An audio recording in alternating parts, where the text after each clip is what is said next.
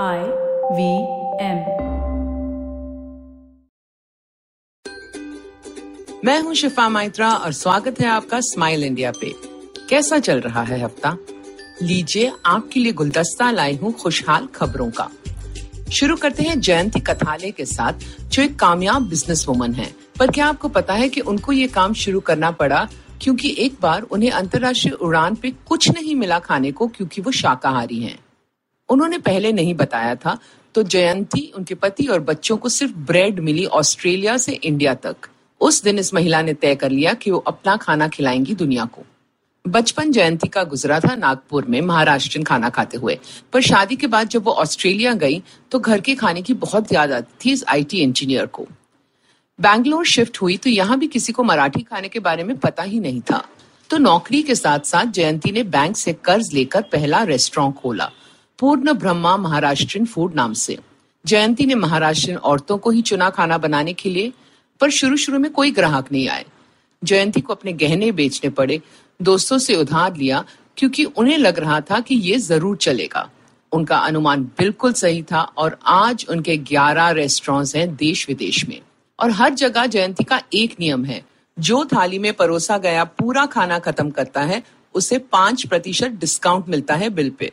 अब जब रेस्टोरेंट्स की बात चली है तो ये सुनो न्यू नॉर्मल में एक रेस्टोरेंट क्या कर रहा है। कानपुर में एक ग्रुप है, जिनके पास बड़े बड़े रेस्टोरेंट्स हैं तो उन्होंने ड्राइव एंड डाइन सिस्टम शुरू किया है। लोग अपनी गाड़ियों में सुरक्षित महसूस करते हैं। बाहर बगीचे में स्लॉट्स बनाए गए हैं, जहाँ एक गाड़ी की पार्किंग है और उसके आगे टेबल सजाया हुआ है। आप गाड़ी में आए, अपने टेबल पे बैठे, खुली हवा में और खाना फ़ोन पे ऑर्डर करें। खाना आप तक पहुँचाया जाता है। अगर आप गाड़ी में ही बैठकर खाना चाहते हैं तो वो भी कर सकते हैं।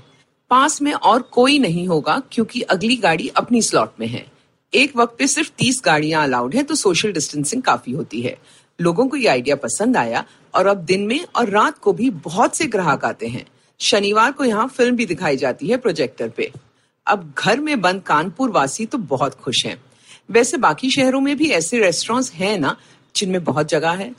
अब कानपुर से ही एक और बढ़िया बात पता चली है। ये सिलसिला पिछले चार सालों से चल रहा है मलिक भाई की चाय की टपरी पे। मलिक खुद 28 साल के हैं और दसवीं के बाद पढ़ाई नहीं कर पाए, घर की माली हालत तंग होने के कारण। चाय बनाकर बेचते थे और आसपास झुग्गी के बच्चों को देखकर मायूस होते थे। फिर एक दिन तय किया कि इन बच्चों के लिए कुछ करना है। एक जगह किराए पे ली, एक टीचर को रखा तनख्वाह पे और बच्चों को पढ़ाना शुरू किया। देखते ही देखते और बच्चे आने लगे। मलिक की 80 प्रतिशत कमाई इस काम में लगती है। एक दोस्त ने कहा, चलो, एनजीओ बनाते हैं और लोगों से मदद लेते हैं और ढंग का स्कूल बनाते हैं।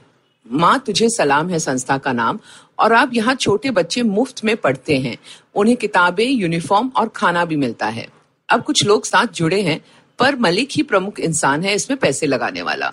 उसे पूरा विश्वास है कि लोग जुड़ेंगे और काम चलता रहेगा। क्रिकेट खिलाड़ी वीवीएस लक्ष्मण ने भी मलिक की सहायता की और सोशल मीडिया पे उसकी एनजीओ का प्रचार किया। जब इंसान नेकी के रास्ते पे निकलता है तो राह अपने आप बन जाती है। और अब मैं आपको बताऊँगी फूलों की रानी के बारे में। ये एक कंपनी है जो फूल बेचती है दिल्ली और एनसीआर में। लोग यहाँ से आए फूल बेहद पसंद करते हैं, क्योंकि कंपनी की मालकिन खुद इनसे बात करके इनकी पसंद की चीज़ भेजती है और साथ ही बताती है कि इनका ध्यान कैसे रखा जाए। ज़्यादातर ग्राहक लंबे कॉन्ट्रैक्ट पे हैं जहाँ हर हफ़्ते उन्हें अलग फूल मिलते हैं घर के लिए या दफ्तर के लिए। इस कंपनी को शुरू किया और चलाती हैं गुरुग्राम में रहने वाली स्वदेश चड्डा जो 80 साल की हैं और व्हील चेयर पे हैं। उनकी फुर्ती और जोश से तो लगता है कि वो 40 की भी नहीं।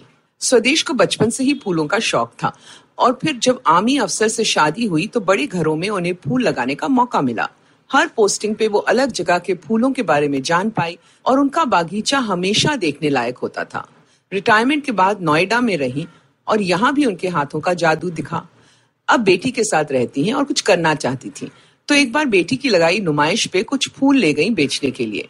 बस बिज़नेस शुरू हो गया और आज भी महामारी के माहौल में ये महिला काम कर रही हैं। मैं तो फ़ैन हो गई इन रानी की। अब जाने से पहले कुछ टिप्स अगर आप नया बिज़नेस शुरू करने का सोच रहे हो। देश की स्थिति देखते हुए विशेषज्ञों का कहना है कि ऑनलाइन पढ़ाई और ऑनलाइन गेमिंग के क्षेत्र में कुछ करें तो मुनाफा होगा। स्वास्थ्य के इर्द गिर्द कुछ सही चीज़ हो तो वो भी चलेगी। ये ऐसी चीज़ें हैं जो वैक्सीन आने के बाद भी चलेंगी क्योंकि समाज का अब रुझान है इस तरफ़। लोग कम खर्च करेंगे महँगे कपड़ों और गहनों पे रेस्टोरेंट्स और ट्रैवल पे। तो इनमें हाथ ना डालें। अगर आपको ये पॉडकास्ट पसंद आया तो और दिलचस्प पॉडकास्ट सुनना न भूलें आईवीएम नेटवर्क पे। आप हमें सुन सकते हैं आईवीएम पॉडकास्ट ऐप पे या ivmpodcast.com पे। आप हमें सोशल मीडिया पे भी फॉलो कर सकते हैं। हम एट आई पॉडकास्ट हैं ट्विटर और इंस्टाग्राम पे। और अगर आप मुझसे बात करना चाहते हैं तो मेरा हैंडल है एट शिफा माइत्रा इंस्टाग्राम और ट्विटर पे। मैं आपसे जल्द मिलूँगी, तब तक हँसते रहो और हंसाते रहो।